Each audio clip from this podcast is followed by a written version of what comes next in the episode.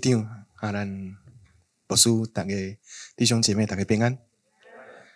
呃，歹势哦，我小可紧张啦吼，因为足惊看到医生，因为天天去病院的时候，拢甲阮讲啊，你着爱运动吼，你着爱安怎吼？我知因讲的拢是对的。呃，很高兴有这个机会来跟大家分享这段经文啦。那差不多在十多年前的时候，有一出。很轰动的连续剧，好，那剧情在讲一个原本是很幸福美满的家庭，先生是英俊潇洒，太太是温柔体贴，这样，那小孩有一个小孩很可爱。如果用幸福美满来形容他们家庭，是再适合不过这样。可是剧情当然就是一定要有一点转折，所以当太太的表妹好搬到。这个家庭里面之后，开始产生了很多的变化，哈，大家都开始知道是哪一出戏了。对，前一阵子这个女主角才不断的上新闻，因为跟邻居的关系处不好，哈。呃，我记得有一段戏是这样的，就是当先生跟太太坦白以后，然后先生要跟太太离婚，那时候刚好太太在住院，好，然后有一段，当然太太不能够接受，所以有很大的一段冲突跟吵架。然后这时候太太在病床上啊，还包扎着这样，然后就泪眼汪汪的问了先生一句话说：“你还爱我吗？啊，你还爱我吗？”先生的答案让我印象非常深刻，这句话我永远都记得。他说：“我娶你的时候，我是爱你的，可是我不知道什么时候这个爱已经不见了。”我们可以体会一下啦，哈，太太在跟先生提出这样的询问的时候：“你还爱我吗？”那种。心痛、难过、失落、失望，甚至是愤怒、生气，他一定是从很多的互动当中去体会到先生的爱不见了。可能是觉得说他的呃行为举止改变了，然后脾气变差了，开始以前说什么都是好，现在说什么都不好。以前煮的什么都好吃，现在什么都不想吃。诶，十几年的婚姻当中，让太太已经很习惯在依靠。仰赖先生的同在，可是这个时候却产生了变卦，所以让他的生活开始无法接受，所以他问他的先生一句话：“你还爱我吗？”当然，那只是戏剧。不过我们可以看到，其实，在今天的经文里面，以色列人当时也在问上帝这句话：“上帝啊，你还爱我们吗？”以色列人在问上帝说：“你还爱我们吗？如果你爱我们的话，为什么让我们的这个国家受了这么多的折磨？当时的以色列国家国破家亡，哦，被外敌侵略，然后人民被掳走，然后他们的子弟上战场战死在沙场上，妻儿被掳去当做奴隶，受了压制，一切不公平的对待。以色列人在问上帝：上帝，你还爱我们吗？”上帝，你不是说过你要爱以色列人到永远吗？上帝，你不是答应大卫的子孙要做王，一直延续下去吗？上帝，为什么你让你的百姓遭遇到这些苦难？上帝，为什么你让你你所爱的人，如果你还真的爱的话，为什么我会遭遇到这些事情？为什么以色列这个被拣选的子民，他们要面对这种国破家亡的境界？以色列人大声的跟上帝的呼求，他们心痛，他们怀疑他们被拣选的身份，他们怀疑上帝的能力，他们怀疑自己是不是被上帝爱的那一群。他们不断的在跟上帝呐喊：“上帝啊，上帝啊，你爱我们。”而在这个时候，这样的状况底下，先知出来讲话了，也就是所谓的弥迦，农人的先知弥迦，在开始出来第二节到第五节的时候，他跟代替上帝的声音说：“我要跟你们争辩。”好，在第二节的时候，他说：“我要跟你们争论。”上帝问以色列人说：“哎，为什么你们会说我不爱你？为什么你们会这样子想？难道在过去的历史以来，我有违背过我给你们的誓约吗？”上帝也在也在问以色列人这句话：“以色列人呐，你还爱我们吗？”上帝说：“你看，在过去的时候，我从埃及地带领你们出来。他说，在你们在旷野当中的时候，我差摩西跟亚伦在你们面前，面对摩押王巴勒的事件。好，在第三节的时候，都不断的、不断的面对这些事情的时候，上帝都带领你们走过前面的道路。可是以色列人呐、当你们进入埃及迦南地的时候，你们做了什么事？你们开始去拜偶像，你们开始背弃我的约，你们觉得我厌烦，你们觉得我的带领不够，你们想要立一个王，你们不断的走自己的道路，然后你们现在来跟我说：“上帝啊，你爱我们吗？”当我一次一次拆先知跟你们讲说，你们会灭亡，你们会遭受到极大的困苦的时候，你们都不听，结果你们走自己的路。然后现在来告诉我，你，你问我上帝，我爱你爱我吗？上帝也在问这些以色列人说，你还爱我吗？以色列人爱上帝吗？以色列人回答，对呀，上帝，我爱呀。所以接下来在第五节的时候，他说，诶，我们可以做很多的事情。第六节的时候说，我们朝见上帝，我们会敬拜上帝，我们可以献很多的燔祭，上帝。我爱你啊！我们献很多的东西，我们我盖很棒的礼拜堂，我们做很多的事工。上帝啊，我们爱你。而我们爱你的时候，求上帝你也爱我们，让我们继续维持这样的关系，不要让我们面临这样的灾祸。甚至如果这些献祭都不够，我还可以献我的长子。这时候弥迦书继续告诉以色列人说。各位亲爱的弟兄姐妹，你们真的以为上帝爱这些东西吗？弥迦指出，那时候以色列人最大的信信仰困境，就是在他们的信仰里面，他们不断的去渴望上帝的爱，不断的去追求上帝的爱，可是同时他们在生活上不断的犯罪。不断的犯罪，一方面犯罪，犯完罪就回来献祭，然后献完祭又继续犯罪，不断的在这样的信仰做一个轮回，用宗教的仪式期盼能够得到上帝的爱，这是他们跟上帝的互动跟关系。而各位弟兄姐妹，在我们的时代，我们是不是发现我们好像也常常落入在这样困境跟轮回当中？有时候在信仰上，不管各种的宗教信仰，我们不断的也在。跟上帝在讨论这个，上帝啊，你是不是还爱我们这个世界？如果你爱的话，为什么刚刚我们我们的世界上会让我们有时候常常感到如此的灰心？在二零二零年啊，我们有一个每年都会选一个年度代表字啊，二零二零年的代表字是什么？大概刚我在疫情的疫啊，疫瘟疫个疫。二零二一年呢，宅。好，艺术的是大概都爱关于处理。好，二零二二年呢，涨，好，key，好，key 给 key 然后涨。这是我们现在连续几年，你会发觉这个时代让我们觉得好前途无光啊，没有看到什么样的。然后面对这个世界少子化，好，所有的教会、所有的学校，不断的、不断的在面对这些的考验。为什么这个世界让人家感到越来越灰心？为什么这个世界人跟人的距离越来越远？为什么这个世界充满了尔虞我诈？为什么这个世界没有再有那种过去台湾人那种敦厚善良的那种互动？我们是不是有时候也像以色列人一样会问上帝啊，你是不是还主宰这个世界？上帝啊，你是不是还爱爱这个世界？而当我们在问这些问题的时候，我们是不是也像以色列人一样？我们开始寻求一些宗教，寻求一些啊、表面的功夫，然后企图在弥补我们心里面渴望爱的那个缺乏。当然，回到圣经来，我们就需要问：这个时候，上帝的恩典还爱吗？上帝的恩典还在吗？以色列人跟我们都不断的陷入这样的困境跟挣扎，对上帝的爱感到不确定。这时候，弥迦书继续上帝的话语，他在第八节的时候开始说：“上帝知道我们这种挣扎，各位弟兄姐妹，上帝知道我们处在这个现实里面，我们所有的处境、所有的难过、所有的困境，上帝是知道的。很可惜，但是我们为什么？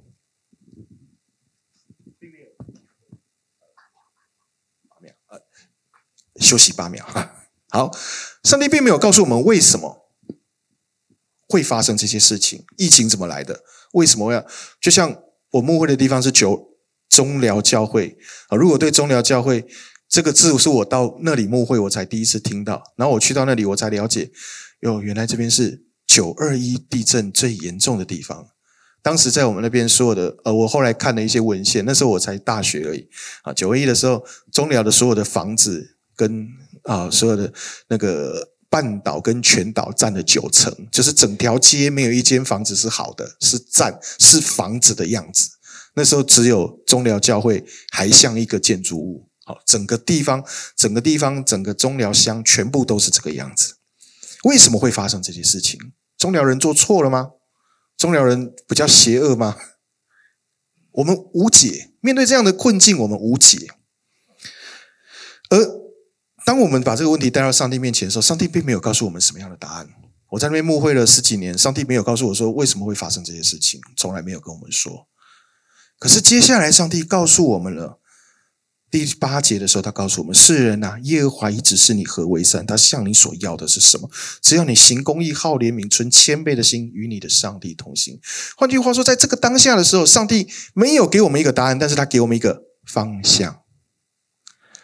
他没有告诉你说为什么会发生这些事情，但是他告诉你说，在发生了这个事情以后，我们可以做些什么。他告诉我们的是：行公义、好怜悯。存谦卑的心，与你的上帝同行。这句话是我非常喜欢的一段经经经文。行公义，好怜悯，存谦卑的心，与你的上帝同行。在希伯来文的文学里面，有一段倒装句的文法。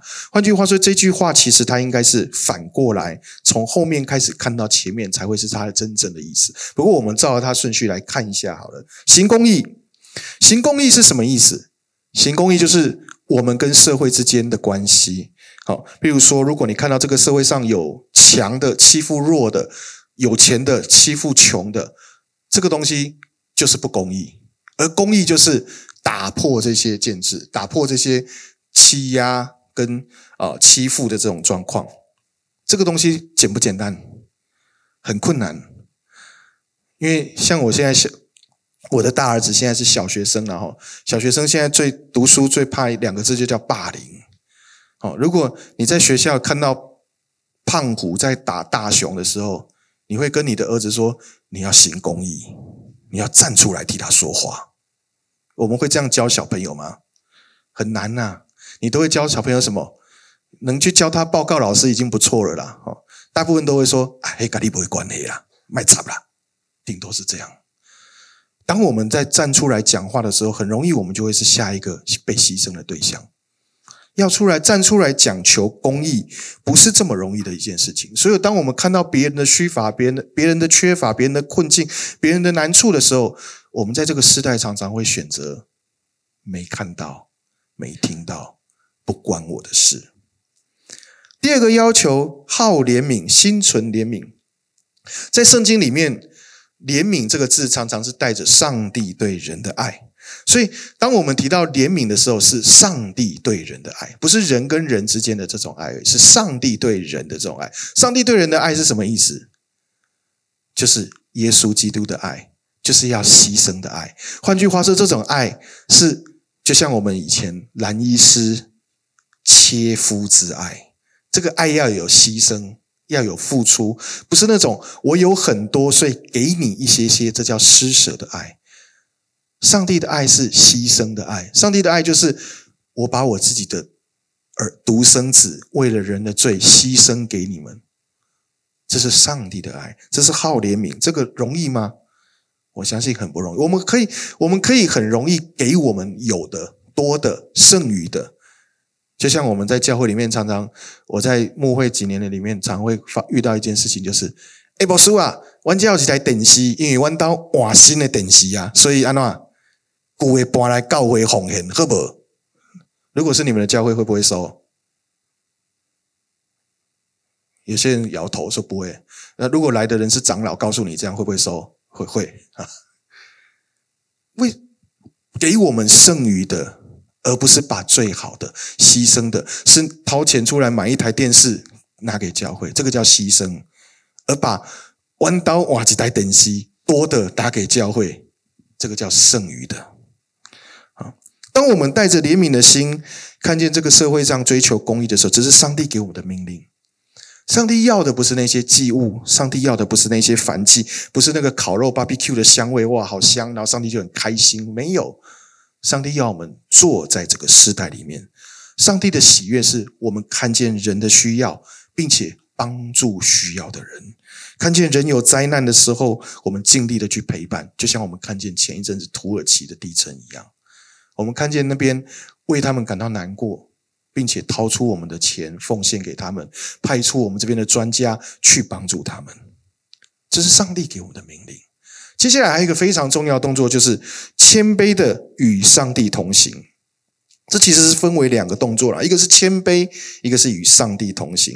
谦卑就是我们跟我们自己的关系，与上帝同行就是我们跟上帝的关系。这两个是必须同时存在的。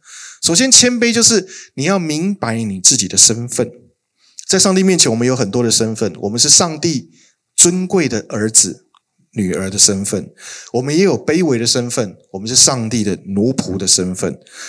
我这里所说的明白自己的身份，比较像是说接纳自己的样式，了哈过去我不太能够明白这一点到底是什么意思。我说我就是长这样子啊啊，狼 A A 短扣短扣啊呢，到底哪里不接纳自己了哈？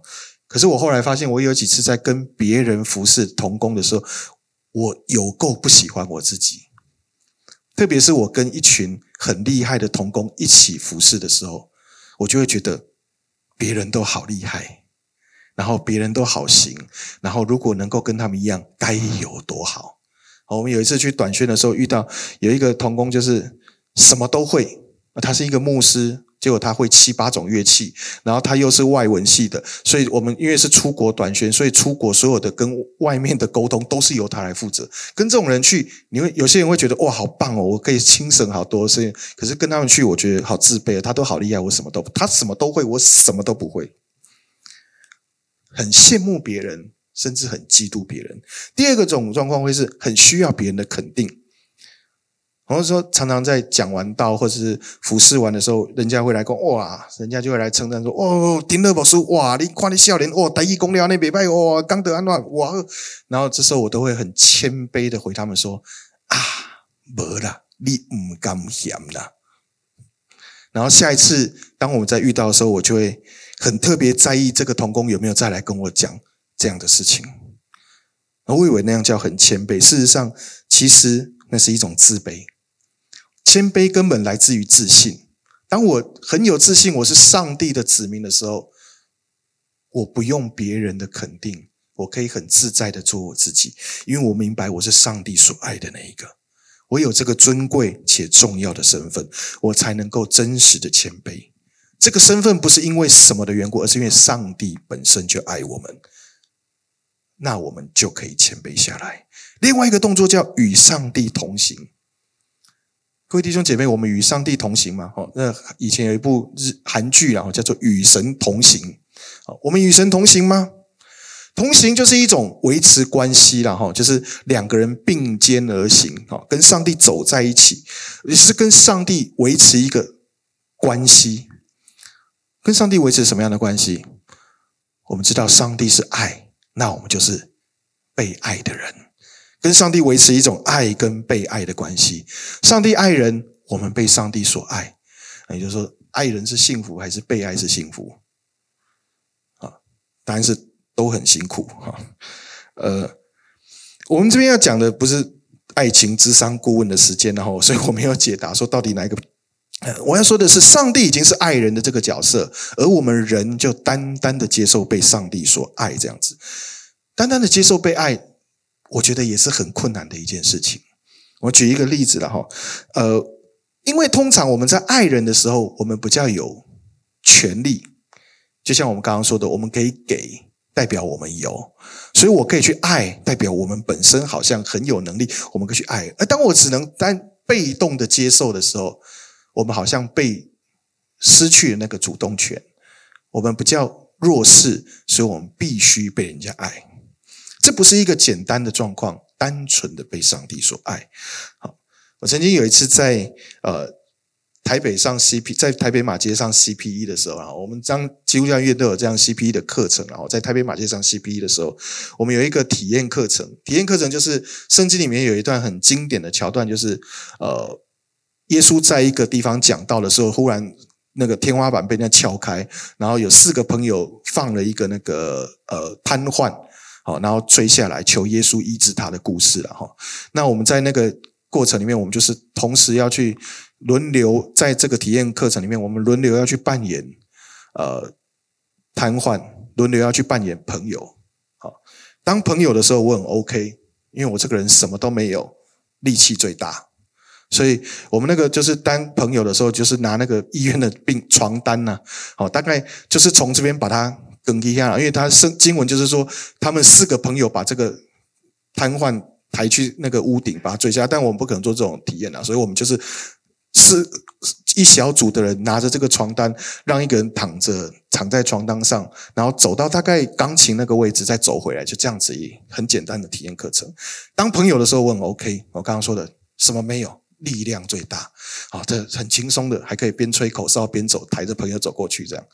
可是当换我是那个瘫痪的时候，很不舒服呢，因为我躺在床单上面，什么没有，体重最多。然后就躺在那边，我看到每一个抬我的人都是咬牙切齿，很吃力，因为我那时候就已经这么重了，这样。好，所以我躺在床边，我很恨不得早一点听医生的话，多运动，然后可以减个十公斤、二十公斤，让他们可以轻松一点。原来单纯的要被人家爱是这么困难的一件事情，单纯的接受被爱。是这么不容易的一件事情，更何况，就像我们一开始所说的，当我们单纯接受爱的时候，我们还要担心一件事情：这个爱会不会哪一天我们要问你还爱我吗？这个爱会不会哪一天消失不见了？各位弟兄姐妹，我们在这个地方，上帝告诉我们的，上帝跟。以色列人说：“我要用山岭，我要用河流，我要跟你们见证，让他们成为见证者，告诉你们，上帝的爱从来没有离弃过我们。当我们会怀疑，代不代表上帝的爱不在？当我们看不见，不代表他的爱就消失了。当我们会疑惑的时候，上帝的爱仍然是存在着，只是我们可能在当下不一定明白。”回到经文当中，我们刚刚一开始有说，希伯来文有一个文法是倒装句的意思。换句话说，今天的这段经文在第八节里面，我们应该颠倒过来看。我们必须先与上帝同行，存着谦卑的心，去为这个世代行公义、好怜悯。这是上帝对我们的要求，这是上帝对我们的期许。我很呃，在接触中会同呃的。服侍之后，有几次机会跟院长哈，跟同工们啊，在在分享说，院长跟我们分享说，呃，就是在张基这边的服侍，我听了觉得实在是非常的钦佩，非常的佩服。特别是像，因为我本身牧牧会的地方是在南投的中寮，南投县一向以来一直都是一个医疗很不发达的地方。好，我们在那边所有的资源就是缺乏。虽然我们没有很偏，但是都被归类在偏乡。好，其实我这边过来大概半个多小时到一个小时而已。可是我们那里的小学就是叫偏乡，好，政府就要有偏乡的那个、那个、那个规则就对了。资源是医疗的资源，学习的资源就是这样子在分配。而我们那里是就是面对这样的困境。而院长跟我们分享说：“哎。”在可以讲了哈，就是在在今年在水里这个地方会将会有常驻的医生在那里，然后另外是我们今年南基哦要再盖预备开始要动工盖一个新的，这些东西都是好像是如果你用利益、用投资、用这样的角度来看的时候，就好像那边有一个很大很大很大的水坑，然后把钱丢进去就没有了。再把钱丢进去又没有了，再把钱丢进去又没有了。站在经济学的角度来看，这绝对是一个不利的投资。就是有一句话叫做哎，杀头的生意有人做，赔钱的生意怎么样？没有赔钱的生意有人做啊，我们正在做，我们正在努力的赔钱做这件事情，因为上帝要我们做什么？行公义，好怜悯，存谦卑的心，与你的上帝同行。各位弟兄姐妹，当我们服侍在我们的岗位上的时候，当我们在任何一个角落在服侍的时候，当我们带着这个精神在这里服务每一个人的时候，我们正在行公义、好怜悯、存着谦卑的心，与我们的上帝同行。愿上帝大大的赐福给我们医院，真的是透过我们医院。去祝福更多的人，我们一同低头来祷告。慈悲我们的父，谢谢你，让我们有机会可以亲近你。即使我们不一定明白你，但是我们仍然被你所爱，因为你的爱，你说了，你爱我们世界到如此。将独生子赐下在我们中间，让我们有机会可以去经历你的这种牺牲的爱。谢谢你，我们让我们在这里透过服侍亲近你，看见你，并且明白原来你的爱是这么样的长阔高深，在我们当中。愿我们在生活、在工作、在家庭、在每一个角落，都可以因为你的爱，让我们感受到甜蜜、温暖。并且让我们再一次重新被你充满之后，我们有更大的能力去服侍、去爱更多的人。让我们这里就成为你爱的出发点，好好来服侍你的百姓。祷告奉主耶稣基督的名求，Amén.